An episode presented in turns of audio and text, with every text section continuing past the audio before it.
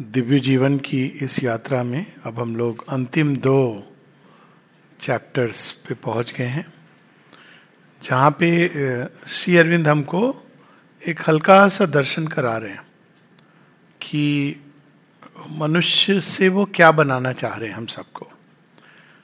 और इसमें नॉस, दो चैप्टर है नॉस्टिक बीइंग और the divine life gnostic being एक व्यक्तिगत रूपांतरण है। और डिवाइन लाइफ एक सामूहिक रियलाइजेशन है उसका। मुख्य अगर रूप से देखें तो ये है। और स्पष्ट है कि यदि इंडिविजुअल्स रूपांतरित नहीं होंगे तो डिवाइन लाइफ की बात करने का कोई अर्थ नहीं है। केवल एक वर्ड रहेगा। माता जी अपने एक कन्वर्सेशन में इसकी बात करती हैं, उन्नीस सौ सत्तावन की। कि पहली चीज़ है नॉस्टिक बीइंग्स इवॉल्व करें। अब उन्होंने ये शब्द यूज़ किया है नॉस्टिक बीइंग एक विशेष प्रयोजन है। अपने पत्रों में शेयरविंद लिखते हैं कि मेरा प्रयोजन वो पुनरावृत्ति नहीं है जो अब तक हो चुका है। इवन स्पिरिचुअल फ़ील्ड में one more saint one more sage ऋषि, मुनि इत्यादि एक ethical person moral person transformation से उनका अर्थ ये सब नहीं है। तो ये सब चीज़ें रास्ते में आती हैं और जैसा कि हमने पढ़ा स्पिरिचुअल इवोल्यूशन का हिस्सा है। लेकिन यदि यही श्री अरविंद को बनाना है तो फिर तो ये चीज़ें हो चुकी हैं, कोई नई चीज़ नहीं है। तो नॉस्टिक शब्द का उपयोग है। नॉस्टिक शब्द वास्तव में इसका रूट में अगर हम जाएँ तो नोसिस ज्ञान। पर ज्ञान उस सेंस में नहीं जिसमें हम पांडित्य, ये पांडित्य वाला ज्ञान नहीं है। कि बहुत किताबें पढ़ ली, बहुत लेक्चर दे लिए तो बड़े ज्ञानी हैं, नहीं। ज्ञान मतलब कि ज्ञान देखा जाए तो ये वेदों के, उससे आता है रूट से, विद सीक्रेट नॉलेज। जो उस ज्ञान में स्थित है, जो उस ज्ञान पर आधारित होकर पूरा जीवन जी रहा है या जीने की चेष्टा कर रहा है। और कौन सा ज्ञान? जो अभी तक हम लोगों ने पढ़ा, वो रैशनल माइंड के ऊपर ज्ञान की परतें खुलनी शुरू होती हैं। ये जो हम लोगों ने एसेंट टुवर्ड सुपर माइंड पढ़ा था तो रैशनल माइंड तार्किक, बौद्धिक मन तक वास्तव में ज्ञान नहीं है। एक ज्ञान इन द रियल सेंस मतलब अब ज्ञान तो सर्वत्र है किसी न किसी रूप में, और जैसा हम लोगों ने पढ़ा इग्नोरेंस में भी एक पार्शियल नॉलेज है। लेकिन ज्ञान जो नॉस्टिक बीइंग की बात होती है तो हम इसको इस तरह से देखें कि रैशनल माइंड तक, जिस पर मनुष्य अभी तक लगभग पहुँच गया है या शायद पूरी तरह से नहीं पहुँचा है, पर फिर भी अधिकांश we believe that we are rational human beings तो उस लेवल तक अगर प्रकाश आता भी है सूर्य का, जिसको हम लोग ये कहें कि भगवान का ज्ञान सुपरमेंटल लाइट अगर मानव लेवल पर वो आती भी है तो बहुत ही एक समझिए कि कमरा बंद होता है तो भी हल्की हल्की सूरज निकला है तो एक प्रतीत होता है कि देर इज़ सम लाइट तो वो जिसको हम ज्ञान कहते हैं, बहुत ही इनडायरेक्ट और इस अंधकार की छाया के अंदर तो उसको वी कॉल इट ज्ञान, पर वो ज्ञान का क्षेत्र नहीं है। तो ज्ञान का प्रारंभ होता है जब आप अपने कर्टेन हटाते हैं, पर्दे हटाते हैं, फिर आप दरवाज़ा खोलते हैं। तो ये ज्ञान का प्रारंभ हो गया। वहाँ से बाहर निकले, सीढ़ी से ऊपर चढ़े, छत पर गए, पूरे सूर्य को देखा। तो उसी प्रकार से हम लोगों ने पिछले चैप्टर में ज्ञान की सीढ़ी पढ़ी। हायर माइंड के ऊपर जो जी रहे हैं धीरे धीरे उस ओर उठ रहे हैं, उन सबको एक नॉस्टिक बीइंग्स की श्रेणी। इसलिए शेयरविंद यहाँ पे नॉस्टिक बींग शब्द यूज़ करते हैं, ना कि supramental being supramental being is a gnostic being ये तो अंडरस्टूड है। क्योंकि वो तो बाई नेचर वो उस संपूर्ण, सम्यक ज्ञान में जी रहा है और उससे अपने जीवन को मोल्ड हो रहा है उसका जीवन। लेकिन नॉस्टिक बींग वो सभी हैं जो मानव मन से उठ करके इन सीढ़ियों पर थोड़े थोड़े थोड़े थोड़े करके खड़े हुए हैं, उन सीढ़ियों पे वो चढ़ने की चेष्टा कर रहे हैं। तो ये सभी नॉस्टिक बींग के अंदर आते हैं हायर माइंड ऑनवर्ड्स और इसमें जो पहला एक मेन पड़ाव आता है, जो next product in formation is is a race of intuitive beings पहले इंट्यूशन का राज्य प्रारंभ होगा, जिसमें मनुष्य इंट्यूशन के आधार पर, एक अंतर्भाष युक्त ज्ञान के आधार पर अपने जीवन को जिएगा। वही कोई सरल चीज़ नहीं है, क्योंकि मानव मन ने एक जीवन को जीने का एक तरीका बनाया है। प्रजापति ने अपने नियम बनाए हैं, उसके अनुसार आपको जीवन जीना है। अब ये नियम अपसेट होने वाले हैं। क्योंकि ये नियम वास्तव में अज्ञान के आधार पर समाज को व्यवस्थित रखने के लिए बनाए गए हैं। लेकिन जैसे जैसे ये ग्रेटर लाइट आएगी, वो कई चीज़ों को शिफ्ट करने वाली है। और एक मानवीय दृष्टि से अगर हम देखेंगे तो हमको ये भी लग सकता है कि ये तो अव्यवस्था हो रही है। और सच में वो मन के पॉइंट ऑफ़ व्यू से अव्यवस्था जैसा प्रतीत होगा। जैसे कोई व्यक्ति अव्यवस्था में रहने का आदि हो गया हो और उस कमरे में कोई आ जाए, माँ आ जाए, बच्चे के कमरे में देखती कि कैसे रखा हुआ है, बच्चा कह रहा है दिस इज़ माई वे लेकिन माँ उस सब चीज़ों को हटा के एक नई व्यवस्था वहाँ पे क्रिएट करती है अकॉर्डिंग टू हायर विजडम की वो कैसी होनी चाहिए। तो समाज में ये चीज़ें हो रही हैं, इसके बारे में बहुत विस्तार से माँ ने कहा है। It is a super grace which is working तो उसके कारण जो चीज़ें अपने स्थान में नहीं थी, कई कारणों से और वो उसमें अगर जाएँगे तो बहुत विस्तृत विषय है तो उनको अपनी जगह पर ले जाया जा रहा है, शिफ्ट किया जा रहा है। और उसके कारण संसार में एक प्रकार का अव्यवस्था का भाव लग रहा है। लेकिन वास्तव में इन सबके द्वारा जो इवॉल्व करना चाह रही है नेचर वो है नॉस्टिक बीइंग माता जी कहती हैं, जो कुछ हम देख रहे हैं, संसार में ये एक प्रकार का जब नवजन्म होता है, उसके पहले के लेबर पेन्स हैं। क्योंकि वो पुराने मेथड्स काम नहीं कर रहे हैं।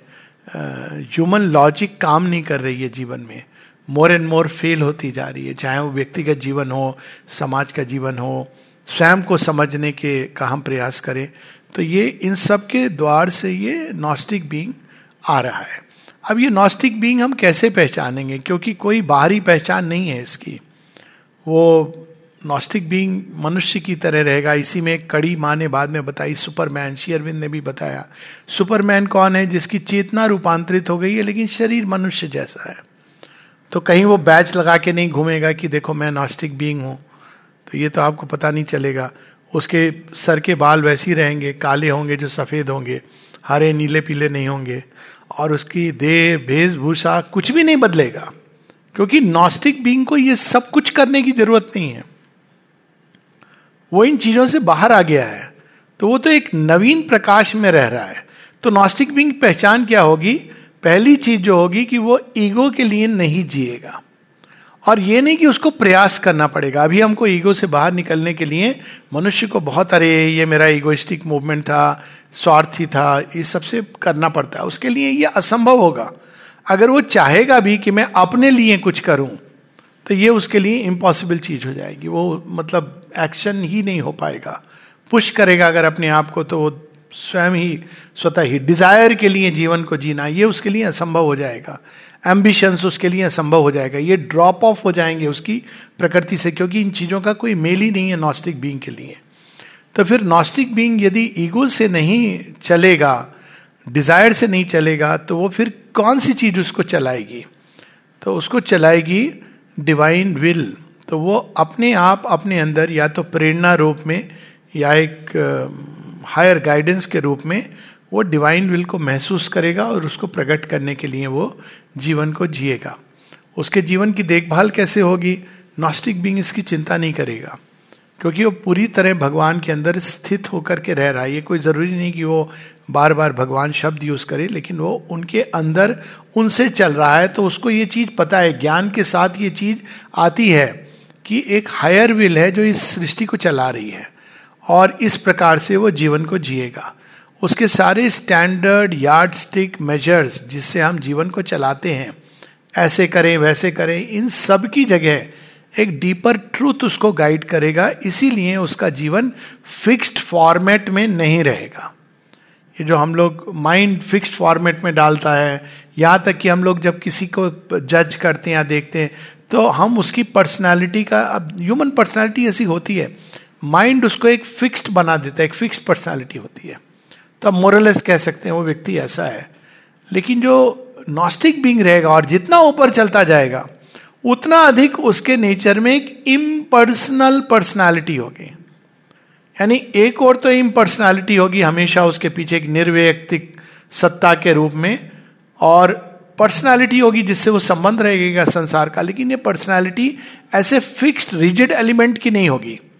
अभी हमारी बहुत रिजिड होती, नहीं, ऐसे ही करना चाहिए, वैसे ही करना चाहिए, ऐसे ही होना चाहिए। क्यों नहीं होगी फिक्स्ड पर्सनालिटी क्योंकि वो बहुत ही वाइड और प्लास्टिक कॉम्प्रिहेंशन जीवन को बहुत ही विशालता से और रिजुता से समझेगा, देखेगा, और वो देखेगा कि कैसे भिन्न भिन्न रूप से भिन्न भिन्न उपायों से भगवान का प्रकटन हो रहा है। तो नॉस्टिक बींग किसी फिक्स्ड कल्ट आइडियोलॉजी सेक्ट इस भाव से वो जीवन को नहीं जिएगा। वो केवल एक चीज़ पर ज़ोर देगा और वो है spiritual conversion of mankind fixed cult और आइडियोलॉजी होती नहीं, यही पद से। इसीलिए आप देखेंगे भी कि वास्तव में शेयरविंद के योग में ये कन्वर्ट करना किसी को, ये सब नहीं है और होना भी नहीं चाहिए। और क्योंकि ये तो एक विकास की प्रोसेस है, ये एक स्टैंप लगने की चीज़ नहीं है कि हमारे इतने बिलीफ बिलीव करते हैं, वो बिलीफ सिस्टम के बाहर होगा। अगर हम थोड़ा भी ह्यूमन माइंड के क्षेत्र के बाहर उठते हैं तो बिलीफ सिस्टम समाप्त हो जाते हैं। आप ये नहीं कह सकते कि भाई वो इस तरीके से जाएगा, वैसे जाएगा, नहीं everybody must have this believe that believe हाँ जो चीज़ पर वो इंसिस्ट करेगा, वो है स्पिरिचुअल कन्वर्शन यानी हम अभी जिस चेतना में रहते हैं, उसके परे एक सत्य है वृहत सत्य है, उसकी ओर उठना, उसमें जीना तो ये जो स्पिरिचुअल इवोल्यूशन की बात है, उसमें वो विश्वास करेगा और उसी दिशा में वो काम करेगा।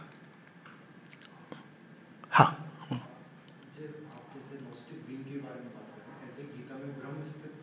हाँ। हाँ। हाँ बिल्कुल बिल्कुल, एकदम अब इसी में ये बात आती है जैसे गीता में बहुत आगे की बात की गई है। He who lives in me howsoever he lives अब ये क्या है इंडिकेशन जो मेरे में जी, जी रहा है जीवन वो जैसे भी जी रहा है मतलब आप उसको जज नहीं कर सकते हैं। क्योंकि वो जैसे भी जी रहा है मैं उस उसमें जी रहा हूँ। He is the one who is using तो वो एक इंडिकेशन है फिक्स्ड फॉर्मेट में वो जीवन नहीं है। और ये पहला कदम है। शेयरविंद भी बताते हैं कि आप नॉस्टिक बीइंग और सुपरामेंटल लाइफ की तब तक बात नहीं कर सकते, जब तक आपका इनवर्ड ओरिएंटेशन नहीं हुआ। जब तक आप जीवन को भीतर से बाहर की ओर नहीं जी रहे हैं। जब तक आप पूरी तरह ब्रह्मभूत, या मेरी, मैंने उसका एक नया वर्ड कॉइन किया है, मातृभूत full of the mother this my way of looking at it पूरी तरह आप उनसे भर नहीं गए हैं। आपका मन, मस्तिष्क, हृदय, संकल्प उस पर वो राज्य नहीं कर रही हैं। तो तब तक ये, हम लोग नॉस्टिक बीइंग दूर की चीज़ है। पहली चीज़ नॉस्टिक बीइंग की दिशा में है इनवर्ड ओरिएंटेशन भीतर की ओर मुड़ना। और शेरविंद कहते हैं कि कठिन है। ही एक्सेप्ट क्योंकि हमारी सारी इंद्रिय सब कुछ हमको बाहर की ओर जोड़े हुए हैं। लेकिन यदि हम ये कठिन कार्य नहीं कर पाए तो race will collapse there is no choice about it ये ऑटोमेटिकली होने वाली चीज़ नहीं है। One has to do it करत करत अभ्यास के जड़मती होत सुजान। तो करना ही है चेष्टा। और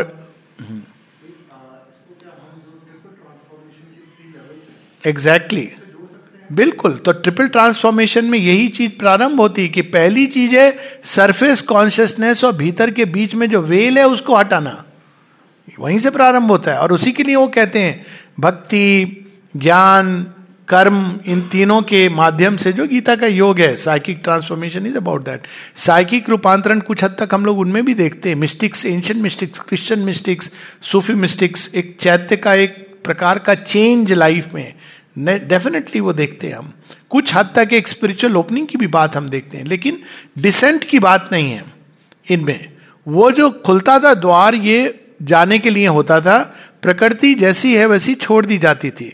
और कई बार तो प्रकृति के ऊपर बहुत तरह की शक्तियाँ एक्ट करने लगती थी। वो कंट्रोल के कंट्रोल में भी नहीं रहती थी। इसीलिए शंकराचार्य जी बताते हैं वो अपने योग सूत्रों में लिखा है कि जो व्यक्ति इनर लाइफ में बहुत अधिक चला जाता है तो फिर क्या होता है कि उसकी प्रकृति के घेरे में ही can act like a ghoul पिशाचवत, बालवत, जड़वत, उन्मत्तवत। तो शेरविंद कहते हैं हाँ ऐसा होता है, लेकिन ये हम नहीं चाहते हैं। हम रूपांतरण चाहते हैं। आपकी बाहर की चेतना भी आउटर मैन मस्ट चेंज और ये हम देखते हैं स्पिरिचुअल लाइफ में लोगों के कि कई बार वो बाहर की चेतना से बिल्कुल कांटेक्ट खत्म हो जाता है। लेकिन इन दोनों को जोड़ना सेतु बंद बनना, ये काम डिसेंट करता है। ये काम केवल एसेंशन से नहीं होगा, क्योंकि एसेंशन तो केवल एक पार्ट चेतना का ऊपर की ओर उठता है। कोई पार्ट जो खुला है हायर माइंड का या चैत्य सत्ता के द्वार से, उसमें एसेंशन होता है। एसेंशन का मतलब है कोई हिस्सा हमारा ऊपरी प्लेन्स के कांटेक्ट में आ जाता है और उनमें हम रहने लगते हैं। लेकिन डिसेंट के का मतलब है कि उस क्षेत्र की जो ऊर्जा है, वो अब हमारे मन, प्राण, शरीर, बाहरी चेतना सबके अंदर प्रवेश कर रही है। एसेंशन में आप पूरे शरीर को लेकर के नहीं असेंड कर सकते हो। बाइट्स नेचर एसेंशन एक भाग, दो भाग का होता है।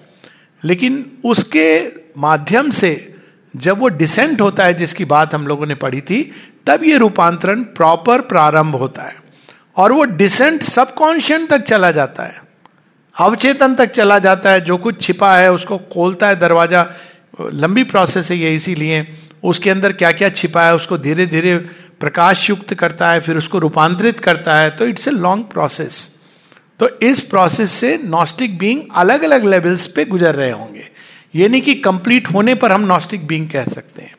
शेयरविंद उसको सिंपली डिफाइन करते हैं कि जो भी चेतना के मानव मन से ऊपर उठकर उसमें जी रहा है और इस सुपरामेंटल लाइट से पोषित हो रहा है।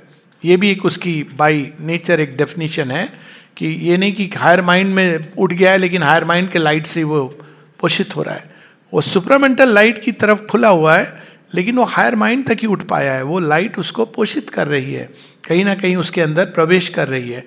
तो वो नॉस्टिक बींग्स की एक पहचान है। तीसरी पहचान होगी कि he will be very wide wideness एक पहचान ईगो के जाने के साथ साथ वाइडनेस उसके अंदर एक यूनिटी और हारमोनी का भाव इंस्टिंक्टिवली रहेगा। यूनिटी और हारमोनी क्योंकि उसको डाइवर्सिटी में यूनिटी मैनिफेस्ट करनी है। तो वो अब इसका अर्थ ये भी हुआ, एक अर्थ क्या ये जो प्रैक्टिकल चीज़, कि हम लोग अपनी कितने सीमाओं में करते हैं, बांधते हैं अपने आप को। एक तो चलो जन्म की सीमा, मैं और मेरा परिवार, है ना? उससे बाहर निकले तो होता है, मेरा कुनबा, मेरी भाषा बोलने वाले लोग, मेरे रिलीजन को मानने वाले लोग, मेरे जैसे दिखने वाले लोग, मेरे क्षेत्र के लोग, ये सब चीज़ें चली जाएँगी। माता जी एक जगह कहती हैं, जब किसी ने, अब हम लोग बहुत कुछ करते हैं, इस तरह से वो अलग बात है। पर माँ की राइटिंग में है कि provincial spirit is not consistent with the spirit of yoga मैं यहाँ का हूँ, वहाँ का हूँ इट गोज अवे आप नहीं कह सकेंगे। ये नहीं कि आप कोई एफर्ट करेंगे, आप नहीं आइडेंटिफाई कर पाएँगे। क्योंकि आपकी पर्सनालिटी विश्व पर्सनालिटी माने एक शब्द यूज़ किया है यू बिकम वर्ल्ड पर्सनालिटी आप इस बेसिस पर संबंध नहीं जोड़ेंगे कि अच्छा ये मेरे वाला है, मेरे जैसा है। मेरी भाषा बोलता है, ये सब क्राइटेरिया खत्म हो जाएँगे। आश्रम में ये चीज़ बड़े इंटरेस्टिंग ढंग से देखने को मिलती है कि आप बरसों रह लीजिए, लोगों से मिलते हैं, आपकी जान पहचान हो गई, बातचीत होती रही। लेकिन आप उनका नाम तक नहीं जानते। अब मेरे तो बड़ी समस्या होती है डॉक्टर हूँ, आते हैं तो पर्चा लिखना है। अब बड़ा अजीब लगे कि अगर नाम नहीं जानते तो मैं, मैंने दो तीन टेक्निक्स इवॉल्व करी। हाँ क्या नाम बताया? अब वो या मैं ऐसे ही दे देता हूँ तो वो खुद ही बोल देते हैं कि हमारा ये नाम है तो मैं हाँ हाँ मैं लिख देता हूँ तो लिख दे, लिख देता हूँ। नहीं तो एक्सपेक्ट करता हूँ कि वो डिस्पेंसरी वाले, आप, और ये भूलते नहीं हो आप। आप जेन्यनली क्योंकि आप उसके आधार पे संबंध ही नहीं जोड़ रहे हो। वो हाई नहीं बेसिस और इसका एक छोटा उदाहरण हम लोग यहाँ देख सकते हैं, और कई ऐसी मीटिंग्स में, कि ये बेसिस ही नहीं है। ये पूछते नहीं है कि आपका जॉब डिस्क्रिप्शन क्या आप क्या काम कर रहे हो, आपकी शादी हुई कि नहीं? अच्छा शादी होगी तो बच्चे हुए कि नहीं? ये चीज़ें जो एक नॉर्मल लाइफ की दैनंदिनी है, इनसे वो नॉस्टिक बींग का कोई लेना देना नहीं रहेगा। क्योंकि वो एक विशाल भाव में रहेगा जिसमें वो केवल ये चीज़ पकड़ रहा है कि डिवाइन का प्रकटन कहाँ हुआ, प्रस्फुटन, बस वो चीज़ उसका ऑटोमेटिक परिवार है तो उसमें शेरविंद कहते भी हैं कि पहले वो गॉड लवर्स के बीच में साइकिक बींग के अंदर ये भाव होता है कि वो it likes to be with the God lovers तो अब ऐसे व्यक्ति के लिए और ये मना भी किया है शेरविंद ने कि अगर हम बहुत ज़्यादा मना इन द सेंस कि बहुत ज़्यादा ये एक्सटर्नलाइज्ड एक्टिविटीज़ में पार्टी विवाह इत्यादि में अगर बहुत ज़्यादा ये आ, रमते रहेंगे तो दिव्य जीवन इज़ ए फार क्राई क्योंकि वो तो कंसिस्टेंट ही नहीं है इस लाइफ के साथ। मना नहीं कर रहे हैं इस सेंस में कि डोंट डू इट किसी चीज़ के लिए उन्होंने कहा। लेकिन यदि दिव्य जीवन को चाहते हो, तब ये तुमको अपने अंदर स्मरण रखना है। और ये चीज़ें छूट जाती इम्पॉसिबल हो जाता है। क्योंकि एकदम पता चलता है कि एक डिफरेंट ब्रीड शुरू हो गई है, जिसका इससे मेल नहीं है। लेकिन वो समझता है, करुणा का भाव होता है नॉस्टिक बींग के अंदर। उसका प्रेम भी एक सीमित प्रेम नहीं होगा जो जिसको हम लोग आज तक प्रेम कहते हैं। तो इस प्रकार से बहुत सारे उसके अंदर चेंजेस आएँगे और हम लोग बस एक दो पैसेज पढ़ लें, नहीं तो इसी में हम लोग बहते चले जाएँगे। कहीं कहीं से मैं कुछ सिलेक्शंस पढ़ूँगा एज ऑलवेज नॉस्टिक बींग के लिए ये नहीं रहेगा कि ये मंडेन है। होता है, आध्यात्मिक जीवन का इन चीज़ों से क्या मतलब? ये नॉस्टिक बींग के वोकेबलरी में नहीं है। मंडेन के आधार पर वो निर्णय नहीं कर रहा है कि विवाह में mundane it is not about mundane वो हर चीज़ को टच करके ऊपर उठते देखना चाहता है। कोई भी चीज़ उससे ये कि, क्योंकि वो जानता है कि हर चीज़ के अंदर कहीं ना कहीं डिविनिटी है, और वो उसी की ओर आकर्षित होता है। तो यहाँ पर उसका भाव है कि page one thousand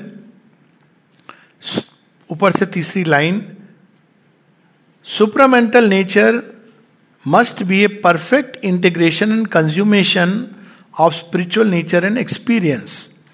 It would also contain in itself by the very character of the evolutionary principle, though it would not be limited to that change a total spiritualisation of mundane nature.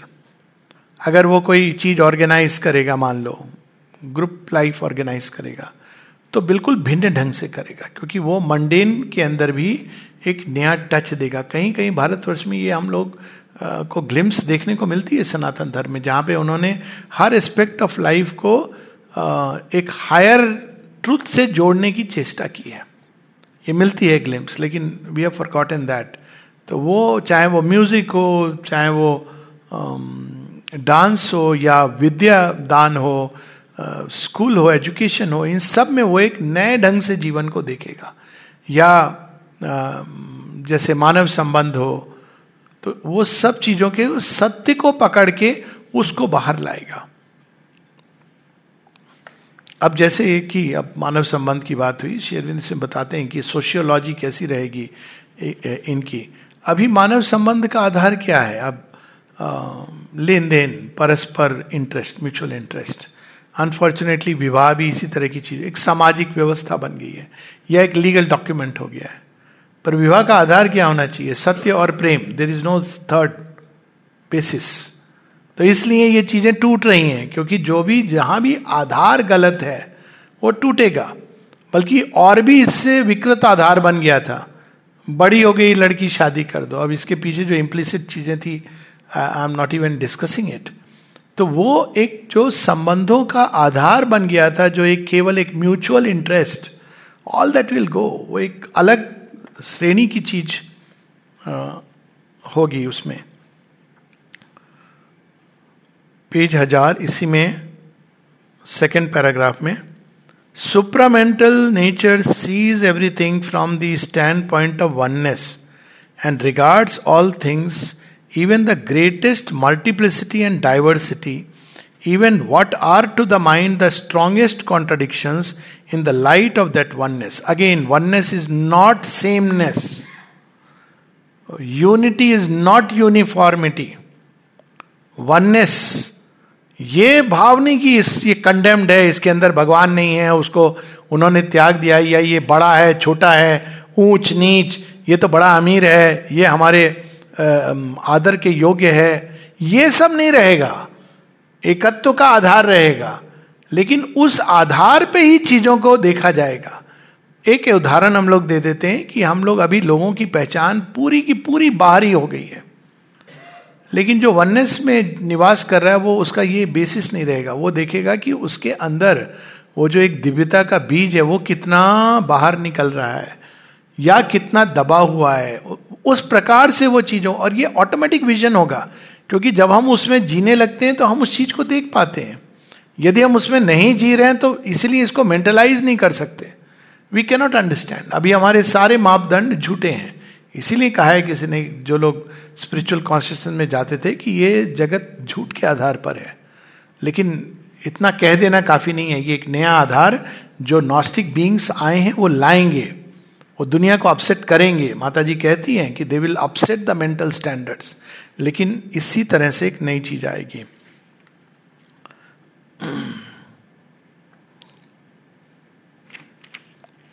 उसमें unity inherent रहेगी। अब यहाँ पर वो define करें एक हज़ार तीन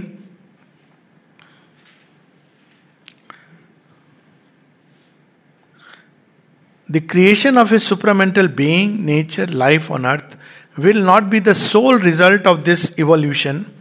It will also carry with it the consummation of the steps that have led up to it.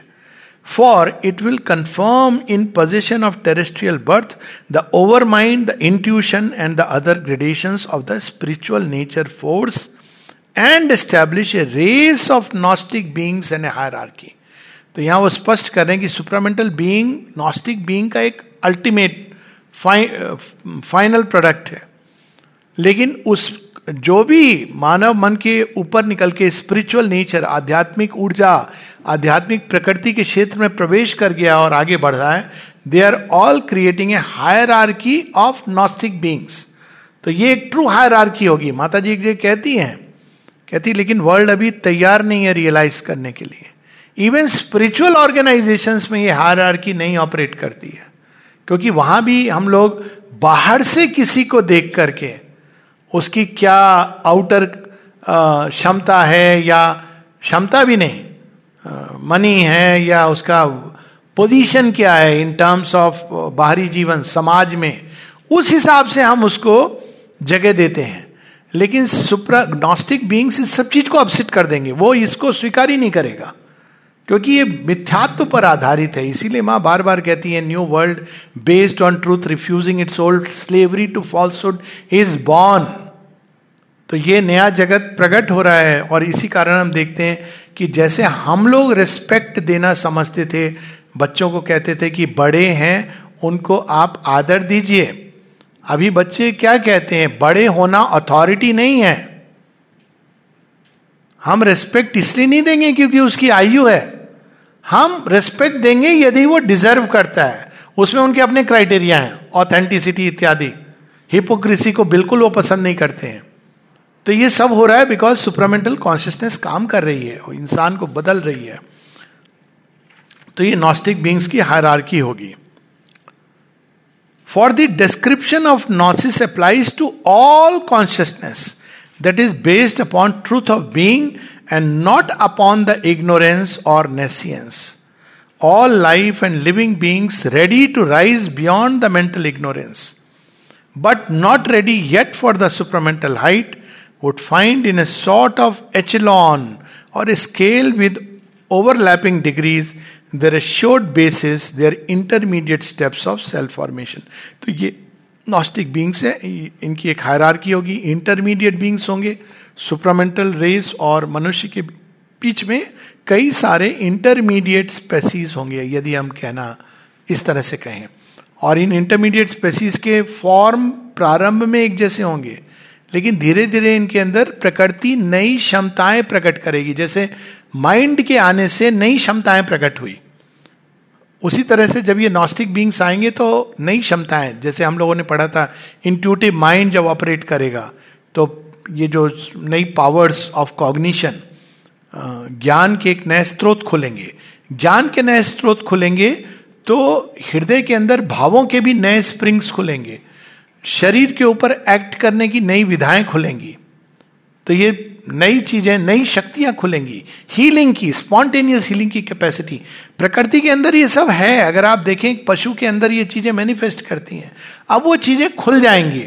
तो एक पूरा जीवन बदलने वाला है, क्योंकि लेकिन पहले he must rise beyond the mind नहीं तो it can create a problem फिर 1004 में इसी पेज पर नीचे, बीच में a dominant principle of harmony would impose itself on the life of the ignorance the discord the blind seeking the clash of struggle the abnormal vicissitudes of exaggeration and depression and unsteady balance of the unseen forces at work.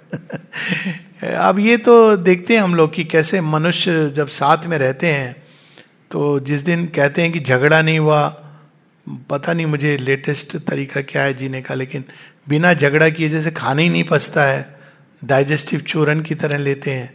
कुछ झगड़ा हो तो तो लगता है कि हाँ जीवित है। झगड़ा हो तो लगता है प्यार करता है।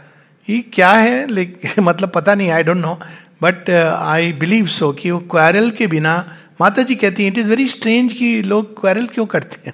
उनको आश्चर्य हो रहा है कि बिना झगड़े के रहा जा सकता है। तो वो प्रिंसिपल ऑफ़ हारमोनी ऑपरेट नहीं करता, अभी हमारे जीवन में डिवीज़न ऑपरेट करता है। बिना लड़ाई किए हमको लगता है कि जीवित ही नहीं है, जबकि ऐसा नहीं होना चाहिए। They should be a spontaneous outflowering of harmony और ये तभी पॉसिबल है जब आप एक उदार, उदात, विशाल प्रकाश युक्त चेतना में चले गए जब अगला अगर झगड़ा कर रहा है या कर रही है तो आप कहेंगे, जय माता दी। प्रसन्न हो, काली माता, थोड़ा माँ लक्ष्मी का रूप धरो। एंड वाई से वर्षा कि रुद्र रूप में क्यों? हो थोड़ा शिव जैसे अच्छे लगते हो। भोले बन जाओ। तो कहने मतलब वो प्रिंसिपल ऑफ़ हारमोनी रहेगी। वो इस चीज़ को डिवाइड करना और अधिक ये सब नहीं चाहेगा सुपरमेंटल बींग उसकी इंस्टिंक्ट हारमोनी की रहेगी। और इसीलिए उसके वो जो बारह क्वालिटीज है माता जी की वो न्यू क्रिएशन में मैनिफेस्ट होगी। तो इस तरह से आ, फिर सुपरामेंटल बींग्स एक जैसे नहीं होंगे। इन्फिनिट डाइवर्सिटी रहेगी। इसकी बात पहले हो चुकी है। माता जी के डिसाइपल्स को देख लो। सब अपने आप में अनूठे हैं। कई बार तो एक दूसरे को देख के लगता है कि ये भी माने क्रिएट ये भी माने। But they are all different क्योंकि वो तो super super mind is infinity actually तो उसको हम फिक्स नहीं कर सकते।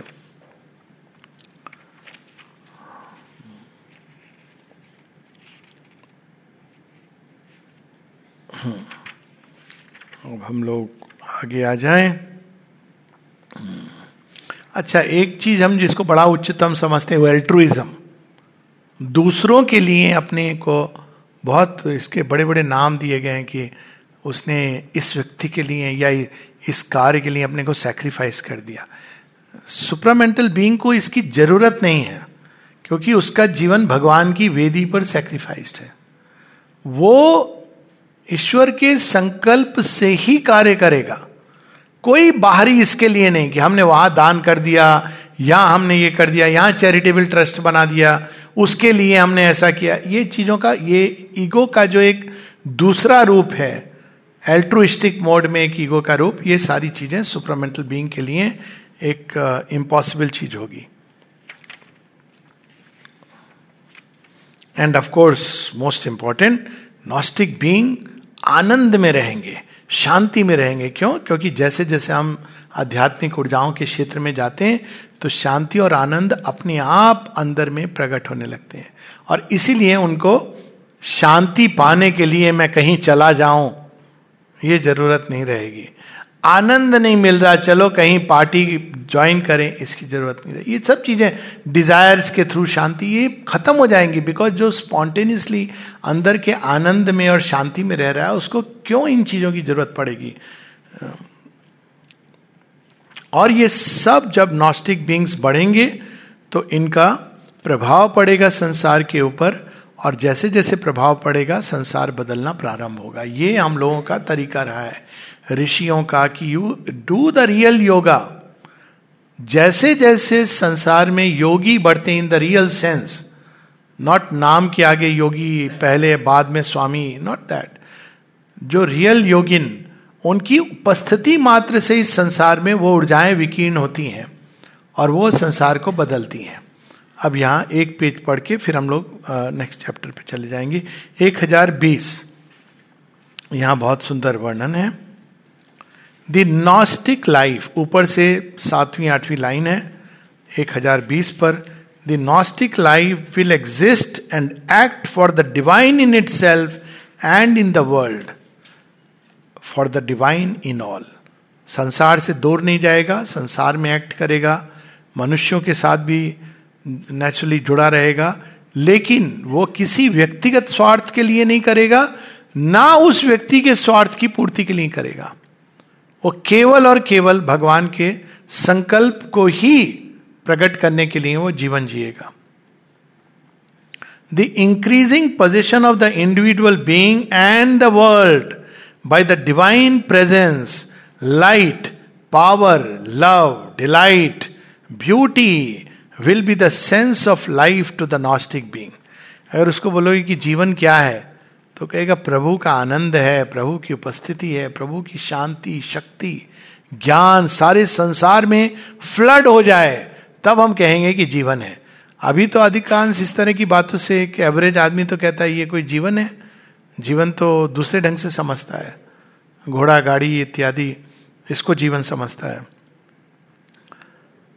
In the more and more perfect satisfaction of that growing manifestation will be the individual's satisfaction तो इसीलिए शेरविंद कहते हैं कि पर्पस इस योग का, योगी, तपस्वी, सन्यासी नहीं है बनाना। पर्पस क्या है? वो कहते हैं not to live for the ego but for the divine to live in the divine to live by the divine to live for the divine और किसी और प्रयोजन से नहीं। That is the superman and the supermental being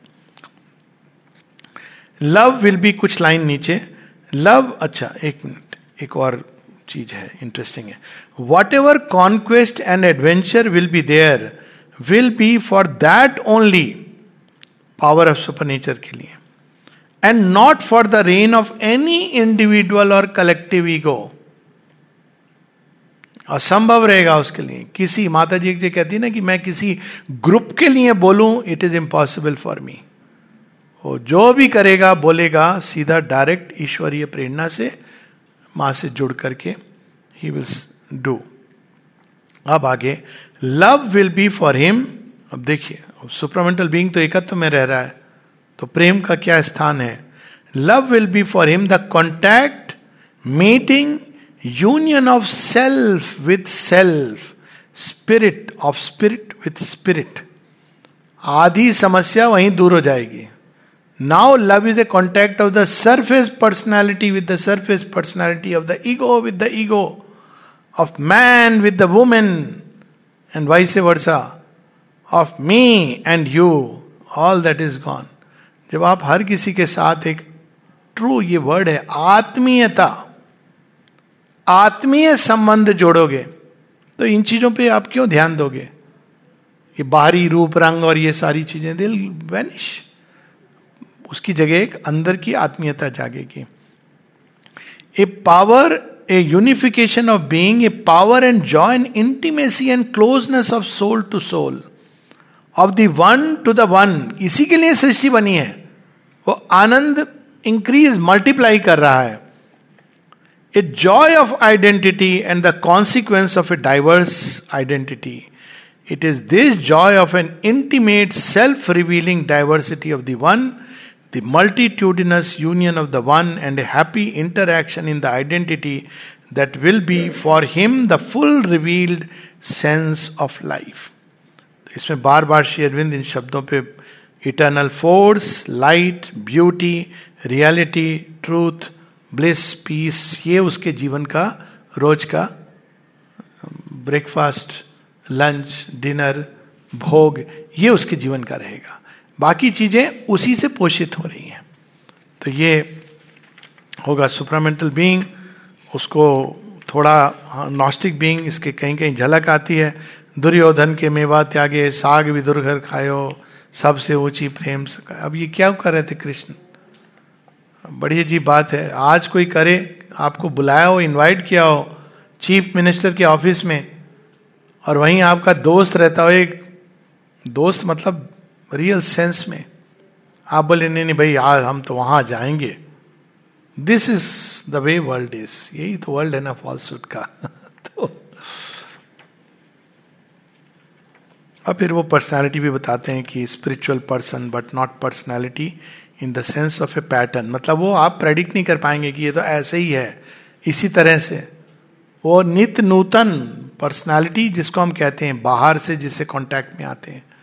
नित नूतन ढंग से उसके अंदर एक दिव्य की अभिव्यक्ति होगी।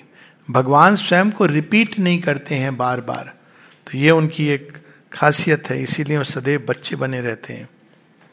हम लोग बड़े और बूढ़े हो जाते हैं, क्योंकि हम लोग ये नहीं, आर्ट नहीं जानते। कृष्ण जी बेचारे सिखा सिखा के चले गए, फिर भी। तो पेज एक हज़ार छत्तीस। In the supramental gnostic nature there will therefore be no need of the mental rigid way and hard style of order अगर कोई व्यक्ति है, ऐसे ही होना है, ऐसे ही करना है, अभी बहुत दूर है रास्ता। क्योंकि वो माइंड की रिजिड स्टेट में रह रहे हैं हम। ये परफेक्शन नहीं है। वो तो अनेकों एक ही कई आइडियाज़ के पीछे वो ट्रुथ को ढूंढ लेगा। डेमोक्रेसी के ट्रुथ को ढूंढ लेगा डिक्टेटरशिप के ट्रुथ को ढूंढ लेगा। कम्युनिज्म के ट्रुथ को भी ढूंढ लेगा कैपिटलिज्म के ट्रुथ को ढूंढ लेगा। लेकिन वो देखेगा कि ये सब उनका डिस्टॉर्शन है। And they is a greater truth जिसमें ये सब आ, मिलते हैं। तो एकदम उसका विजन अलग रहेगा। और ये rigidity rigid way and hard style of order a limiting standardisation इसी तरह से चीज़ें होनी है लिमिटिंग स्टैंडर्ड ये माइंड करता है। An imposition of a fix set of principles आपने ऐसा नहीं किया आप निष्कासित हो गए बहिष्कृत हो गए। क्योंकि ये माइंड स्टैंडर्ड्स बनाता है। माइंड की इग्नोरेंस में इनका अपना एक औचित्य रहा होगा ये नहीं कह रहा हूँ मैं। लेकिन नॉस्टिक बींग इस तरह से नहीं एक्ट करेगा। शेयरविंद आश्रम में शेयरविंद के डिसाइपल्स के साथ जैसे शेयरविंद ने डील किया है अपने आप में एक अध्याय है। One should read all that to understand कि नॉस्टिक बींग कैसे आ, करते हैं। ऐसे ऐसे लोगों को इस हद तक उनकी करुणा गई है, जो आज के समय में हम लोग कल्पना नहीं कर सकते हाउ ही इज़ डेल्ट क्योंकि वो वो देखते थे कि अंदर में वो चीज़ जो हो रही है, उसी को बाहर निकालते थे। माता जी जो कहती हैं my child I always look towards light beauty truth अगर मैं वैसे देखने लगती जैसे तुम लोग देखते हो। फिर वो कहती, यदि डिवाइन एक क्षण को ऐसे देखता तो कोई खड़ा नहीं रह पाता, सारी अर्थ कोलैप्स कर जाती लोग आते थे कंप्लेन करते थे इसके बारे में उसके, कहते, मैं ये सब नहीं देखती हूँ, मैं केवल अंदर में उसके प्रकाश की गति, उसको बाहर निकालती हूँ, उसको उठाती हूँ. So this is the way gnostic being will act और अब हम लोग चले आते हैं। तो इसमें बस will read a little bit the divine life तो डिवाइन लाइफ जैसी बात हुई नॉस्टिक बींग्स जब होंगे reasonable number critical mass effect होगा, वो क्या टिपिंग पॉइंट आएगा? तो तो डिवाइन लाइफ प्रारंभ होगी। तो divine life is a later thing पर उन्होंने बता दिया है, क्योंकि ये तो अगर इंडिविजुअल रियलाइजेशन अंदर में भगवान है, मन, ये तो एक प्राइमरी नेसेसिटी है, लेकिन केवल इससे नहीं होगी चीज़। ये इंपॉर्टेंट है। अंदर में जाना, भगवान को पाना, भगवान की चेतना से स्वयं को भर लेना। But there has to be a reasonable number of individuals इसीलिए सुप्रामेंटल मैनिफेस्टेशन की बात माँ करती हैं। क्योंकि अगर इंडिविजुअल्स को छोड़ दिया जाए तो अपने रियलाइज़ करो इट इज़ वेरी डिफ़िकल्ट अब चूँकि सुपर माइंड एक्टिव है तो वो आपको, बाहर में आदमी रहना भी चाहेगा तो उसको पीट पीट के अंदर में कर देगा। आप नहीं कर सकते हो ज़्यादा समय। It will push you to वो ऐसे सरकमस्टांस सिचुएशन चीज़ें ऐसे डेवलप होंगी कि you will be compelled to go inside क्योंकि वो अब मनुष्य को शेप कर रहा है एक नई चेतना। That is why divine life divine life का कोई स्टैंडर्ड फिक्स्ड फॉर्मूला नहीं है। नॉस्टिक बीइंग बन जाए और उसके लिए पहली चीज़ निस्संदेह to discover the divine within 1055 1055 paragraph प्रारंभ हो रहा है there can undoubtedly be a spiritual life within a kingdom of heaven within us which is not dependent on any outer manifestation और इंस्ट्रूमेंटेशन और formula of external being the inner life is a supreme spiritual importance and the outer as a value only in so far as it is expressive of the inner status really वो realisation should flow और यहाँ जो आप गीता की बात कर रहे थे, वो यहाँ पर शेयरविंद बता रहे हैं।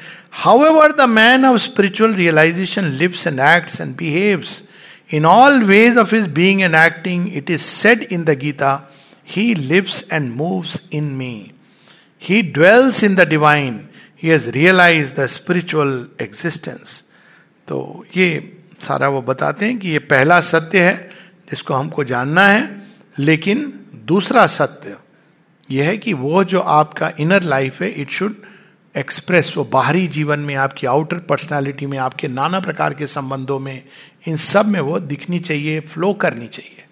तो वहाँ पे वो शेयरविंद उसको आगे ले जाते हैं। और फिर प्रयोजन क्या है जीवन का? तो आत्म परिपूर्णता टू बी फुल्ली अभी हम लोग सब आधे अधूरे टूटे फूटे। तो हम लोग सब भागने की फिराक में रहते हैं। हाथ में तो देखे देखें भगवान को, वो सब सीधा कर देंगे, सुंदर बना देंगे। वो टूटे फूटे में से भी पता नहीं क्या बना देते हैं। माता जी कैसे करती थी, लोग हैंकी पर किसी ने रफू किया, फिर उसमें एक सुंदर सी पेंटिंग करके मतलब इट इज़ अनइमेजिनेबल कि वो कैसे यही चीज़ वो मनुष्य के साथ करती हैं। अभी हम सब आधे अधूरे हैं। तो एक ट्रेडिशनल उसमें रही कि आधे अधूरे हो तो ऐसे ही है, जीवन ऐसे ही रहेगा। शेरविंद कहते, नहीं, yoga means fullness yoga doesn't mean living this half and going to other half fullness तो फुलनेस डिवाइन परफेक्शन परिपूर्णता टू बी फुल्ली ये शब्द बार बार श्री अरविंद उपयोग करते हैं इस लास्ट चैप्टर में। To be fully to be fully और वो, लेकिन वो टू बी फुल्ली का क्या मतलब है, वो बताते हैं। अब इसमें बस हम लोग मुख्यतः एक पैराग्राफ पढ़ेंगे और वो इसलिए क्योंकि क्यों शेयरविंद इतना अधिक इस पर अभी ज़ोर दे रहे हैं? देखिए, श्री कृष्ण के लिए कितनी बड़ी समस्या थी। उस समय हम लोग समझ नहीं पाए थे कि मनुष्यता, धर्म से ग्लानी वो देख रहे थे कि एक ऐसे कगार पे खड़ी है जहाँ महाविनाश हो सकता है। तो शेयरविंद ने भी ये चीज़ देख ली थी। और देखिए, दो वर्ल्ड वार हुए हैं उनके सामने कि मनुष्यता आज ऐसे मोड़ पे आ गई है कि ये खुद को ही न्यूक्लियर पत्थर फेंक फेंक के नष्ट कर देंगे। न्यूक्लियर पत्थर तो नहीं थे, उस समय बॉम्ब्स थे, जो भी थे, कि ये फेंक फेंक के नष्ट कर देंगे। तो ये आवश्यक था कि अब ये शीघ्र शीघ्र इवोल्यूशन का नेक्स्ट स्टेप हो। ये संसार को बचाने के लिए ज़रूरी है। कई लोग ये चीज़ कि भाई आप संसार के लिए क्या कर रहे हैं? दिस इज़ द पाथ और कोई तरीके से उपाय से आप नहीं बचा सकते हैं, क्योंकि जब तक मनुष्य नहीं बदलेगा, तब तक संसार और समाज नहीं बदलेगा। आप लिपापोती कर सकते हो। हम लोग डेंटिंग पेंटिंग करते आए कि वाह सुनील बाबू, नया घर, बाहर में पेंटिंग आपने कर दी। लेकिन वो पेंटिंग पेंटिंग है। घर अंदर से खोखला हो रहा है। तो इसलिए अब वो एक नए समाज के निर्माण के लिए मैन मस्ट चेंज यहाँ एक हज़ार नब्बे वन ज़ीरो नाइन ज़ीरो इसका वर्णन है। One zero nine zero the divine life chapter है। At present mankind is undergoing an evolutionary crisis in which is concealed a choice of its destiny और ये इंडिविजुअल ग्रुप्स नेशंस सबके साथ हो रहा है। इसीलिए माने कहा man countries continents the choice is imperative truth और दी अबिस और हम लोगों को चिंता करने की बात नहीं कि कैसे होगा। We don't have to worry about it हम लोगों को केवल अपने उसमें लगे रहना चाहिए, क्योंकि that is the way out for a stage has been reached in which the human mind has achieved in certain direction an enormous development विज्ञान के उसमें आप देखिए क्या क्या और कुछ नहीं, फोड़ा तो एटम को ही फोड़ डाला, कि फोड़ के देखते हैं क्या होता है। ग्लू करके देख लिया फ्यूजन करके क्या क्या नहीं कर आर्टिफिशियल इंटेलिजेंस ए आई अब आ रहा है तो एक enormous development in certain direction while in others it stand arrested and bewildered and can no longer find its way देखिए एग्जैक्टली महाभारत का काल है ये। जब इतना डेवलपमेंट हो गया था, एक लेवल पर पर दूसरे लेवल पर अरेस्टेड बिविल्डर्ड धर्म की व्याख्याएँ कर करके जो डायरेक्टली चीज़ दिख रही है, वो उनको नहीं दिखी। हाँ जुए में तो तुम हार गए हो, द्रौपदी को। बात तो सही है, दुर्योधन की भी बात सही है, लेकिन युधिष्ठिर की भी बात सही। इस डायलेक्टिक्स में लगे जस्ट इमेजिन आज भी हम लोग यही करते हैं कई बार। अरे, जो सामने दिख रहा है, समझ आ रहा है but nobody including Bhishma, Drona bewildered confuse तो ये जो अवस्था है, ये अभी अवस्था 1900 19 14 15 16 20 में लिख रहे हैं Sri Aurobindo structure of the external life has been raised up by man's over active mind and life will a structure of an unmanageable hugeness and complexity लेकिन ये स्ट्रक्चर क्यों बनाया है? मन का आ, मन ने मन एक्टिव ओवर एक्टिव माइंड और लाइफ विल ने एक ह्यूज स्ट्रक्चर बना दिया है। लेकिन किस प्रयोजन से? For the service of his mental vital physical claims and urges बड़े बड़े स्टोर, एक से एक मल्टीप्लेक्सेस सब कुछ आ गया है। जाके वहाँ पूछ लीजिए, भगवान मिलेंगे क्या?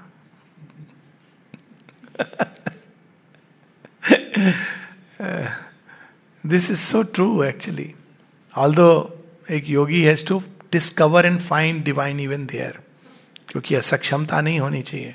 पर ये स्ट्रक्चर बने किस लिए? सुख भोग, उपभोग, उपभोक्तावाद बुर्जुआ मेंटेलिटी इन सब की बात श्री अरविंद कहते हैं। आपके कंफर्ट के लिए। और अधिक कंफर्ट हो गया, और अधिक कंफर्ट हो गया। कंफर्ट में हम ट्रैप्ड हो गए। कर्मठता समाप्त हो गई। कर्म करने की शक्ति खत्म हो गई। तो ये सारी जो चीज़ें हैं, एक स्ट्रक्चर बनाया गया है सिविलाइजेशन का। जिस जो केवल मनुष्य के प्राण तत्व को उसकी डिजायर्स को उनको पोषित करने के लिए बनाया a complex political social administrative economic cultural machinery an organized collective means for his intellectual, sensational, aesthetic and material satisfaction ये सब मनुष्य ने ह्यूमन माइंड ने बनाया है। और इसीलिए श्रीविंद कहते हैं don't look in that direction for hope बार बार मनुष्य वही भूल करता है कि गवर्नमेंट मशीनरी सिस्टम्स ऑर्गेनाइजेशन बना के वो चेंज कर लेगा संसार को। और श्रीविंद कहते हैं कि no machinery can save you that which the art within that outside thee you will enjoy unless man changes man must consent to change बार बार माँ कहती हैं, कहती है and the time presses man must consent to be spiritualize man has erected a system of civilization which has become too big for his limited mental capacity and understanding उसका एक living प्रमाण है डेमोक्रेसी सारी, वो सब हटा के एक डेमोक्रेसी लाए, अब वो man cannot handle it manage it and his still more limited spiritual and moral capacity to utilise and manage a too dangerous servant of his blundering ego and its appetites सारा एक structure बना लिया गया है। कितने हम लोग खुश होते हैं जब हमारे बच्चे विदेश जाके अमेरिका में सेटल हो जाते हैं। छोटनारायण जी एक बार बता रहे थे I can share this about his elder son कहते हैं, हम उसको बहुत मना किए जब जा रहा था। हम उसको कह रहे थे कि तू फिनाइल की बोतल को, के ऊपर बैठ के सोच रहा है कि ये शहद है। ही सॉ बिकॉज़ ये सच है कि हमको लग रहा है कि इसमें सब कुछ है, इसमें नहीं है, ये तो वही ब्लंडरिंग ईगो और उसके लिए साम्राज्य खड़ा किया गया है। It's very difficult to explain somebody मैंने कई बार ये अनुभव, पहली बार जब मैं अमेरिका गया तो यही चीज़ थी क्या है मिसिंग इंडिया पूछा किसी ने कि कैसा लग रहा है? मैंने कहा, सच बोलूँ हाँ मैं बहुत इंडिया को मिस कर रहा हूँ। उनको लगा कि मैं उडुपी होटल ले जाऊँ जहाँ पे इंडियंस दिखाई देंगे। कहा, भाई India is not synonymous with Indians and Indian food क्योंकि भारतवर्ष में जो है, लेकिन you can't explain all this तो कहते हैं too dangerous for no greater seeing mind no intuitive soul of knowledge has yet come to his surface of consciousness which could make this basic fullness of life a condition for the free growth of something that exceeded it तो आज ये शेयरविंद 1920 में लिख रहे हैं। ये तो नहीं कह सकते कि हम निकलना तो शुरू हो गए इस क्राइसिस से, क्योंकि सुपर माइंड एक्टिव है, अब वो संसार तो नहीं है। लेकिन हमें हमेशा सचेत रहने की ज़रूरत है कि हम फिर से वो ब्लंडर ना करें। और एक जगह शेरविंद भारतवर्ष के बारे में कहते हैं कि केवल मिलिट्री इंडस्ट्रियलाइज्ड रिच नेशन बना देना काफ़ी नहीं है। तो हम वेस्टर्न वर्ल्ड की लाइन में चले जाएँगे और हम अपनी सोल को खो देंगे। और वो कहते हैं, यही प्रॉब्लम जापान के साथ हुई। यही भूल जापान ने की है। तो we should be very careful क्योंकि India has a great mission और उसको हम भूल नहीं सकते। अंत में वी कैन रीड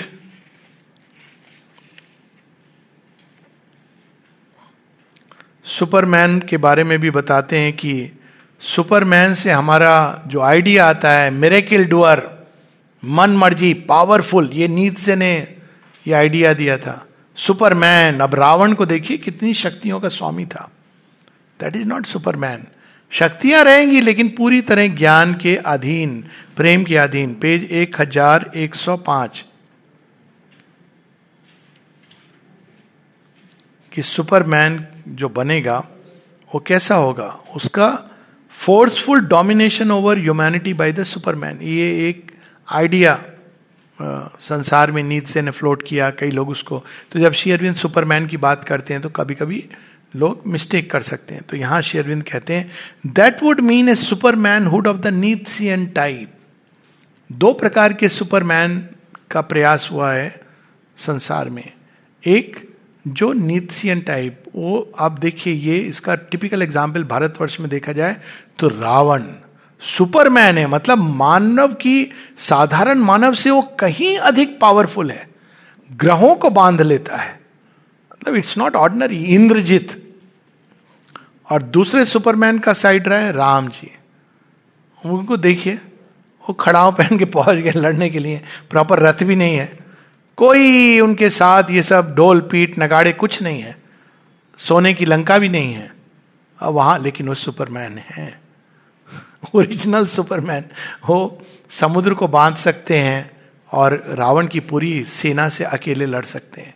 तो ये सुपरमैन देवत्व का ये ह्यूमन बींग्स विकास में, क्योंकि ये सुपरमैन का एक कॉन्शियसनेस आ चुकी है, वो दो रूट लेने की चेष्टा करेगा। एक आसुरिक टाइप ऑफ़ सुपरमैन दूसरा दैविक टाइप ऑफ़ सुपरमैन आसुरिक टाइप ऑफ़ सुपरमैन अहंकार के साम्राज्य को एक्सपैंड करेगा, अपनी पावर्स के आधार पर, अपनी महत्वाकांक्षाओं का विस्तार करेगा। और जो दैवी सुपरमैन है, वो दिव्यता का कर्म करेगा, प्रकाश का विस्तार करेगा, प्रेम का विस्तार करेगा। शक्ति भी होगी, लेकिन वो भगवान के संकल्प को सिद्ध करने के लिए होगी। तो शेयरविंद हम लोगों को सचेत कर रहे हैं।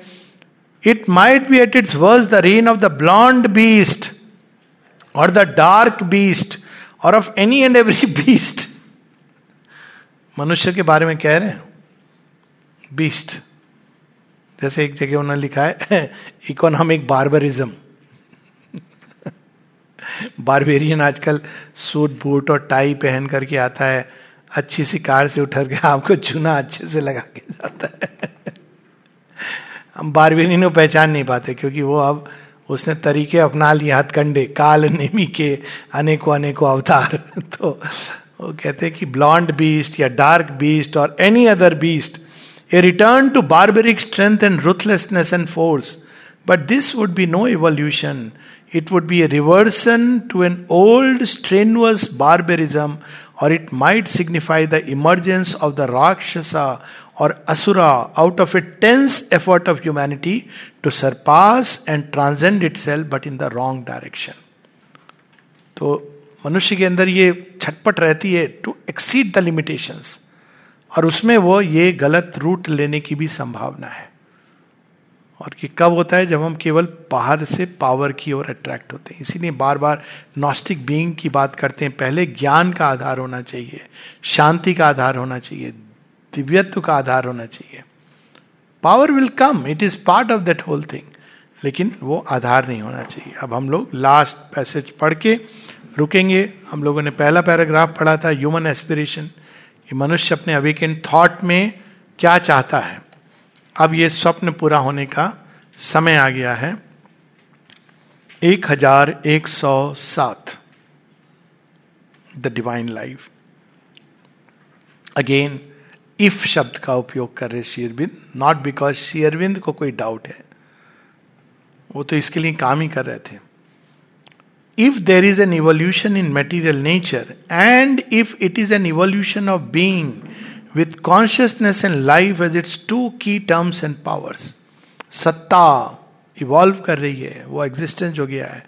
कॉन्शियसनेस यानी must we must become fully conscious of the divine consciousness अगर इसको। लेकिन वो डिवाइन कॉन्शियसनेस केवल एक लेवल पे नहीं, सर्वत्र और सब सब में।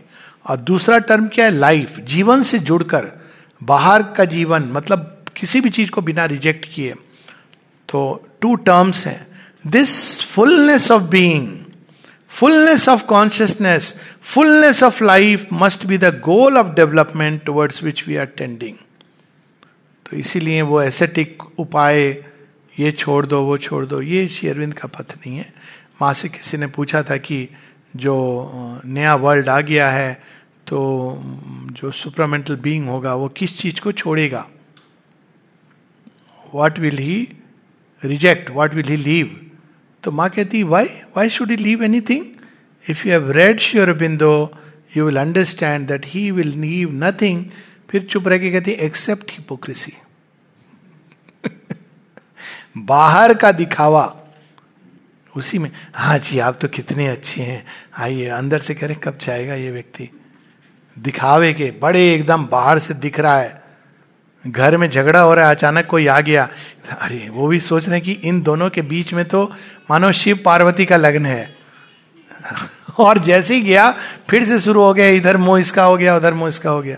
ये जो हिपोक्रेसी है जीवन की why should we follow that तो यहाँ पर माँ कहती हैं fullness of consciousness fullness of life must be the goal of developments towards which we are tending. And which will manifest at an early or latest stage of our destiny आज नहीं तो कल ये होना ही है। ये भी आश्वासन दे रहे हैं। ऑफ़ कोर्स उस समय सुपरामेंटल मैनिफेस्टेशन नहीं हुआ था। पर कह रहे हैं कि ये तो निश्चित है, क्योंकि जो चीज़ अंदर में गई है, सृष्टि में वो निकलेगी। सुपर माइंड पृथ्वी के अंदर है। पूरी दिव्य चेतना पृथ्वी के अंदर है। तो आज नहीं तो कल तो निकलेगी ही। The self, the spirit, the reality that is disclosing itself out of the first in conscience of life and matter would evolve its complete truth of being and consciousness in that life and matter. उसी के कारण ये जीवन निकला है जड़ तत्व निकला है मन तो वो पूरी तरह अपने आप को इन्हीं के बेसिस पर अभिव्यक्त करेगी ही करेगी it would return to itself or if its end as an individual is to return into its absolute, यदि कोई जाना भी चाहता है it could make that return also not through a frustration of life but through a spiritual completeness of itself in life रोका नहीं जा रहा है किसी को कि अगर आपको फाइनली मर्ज होना है। पर अपना पूरा रोल करके कंप्लीटनेस के साथ, जब आप भगवान के पास चाहें तो भगवान भी कहें yes good you have fulfilled the divine purpose our evolution in the ignorance with its chequered joy and pain of self discovery and world discovery its half fulfilments its constant finding and missing is only our first state अभी ignorance में evolution हो रहा है। जब super mind पूरी तरह active है, अब तो ऑलरेडी एक्टिव है। तो जैसे जैसे लोग सुपरमेंटल कॉन्शियसनेस से पोषित होते जा रहे हैं वैसे वैसे वो कॉन्शियसली इवोल्यूशन के दिशा में जा रहे हैं। It must lead inevitably towards an evolution in the knowledge a self finding and self unfolding of the spirit a self revelation of the divinity in things in the true power of itself in nature which is to a still a super nature बहुत कुछ है जो छिपा हुआ है mind ने manifest किया है, वो नेचर है। माइंड के परे super mind and beyond super nature है। वो भी खुद को, उसमें जो पावर्स हैं नॉलेज की एक्शन की, जो प्रेम है, जो आनंद है, वो सब एक्सप्रेस करेगा। आज नहीं तो कल ये शेरविंद का परम आश्वासन है। तो हम लोग यहाँ रुकेंगे, एक टी ब्रेक के लिए, फिर we will have quick summary and questions, whatever way we want to do it.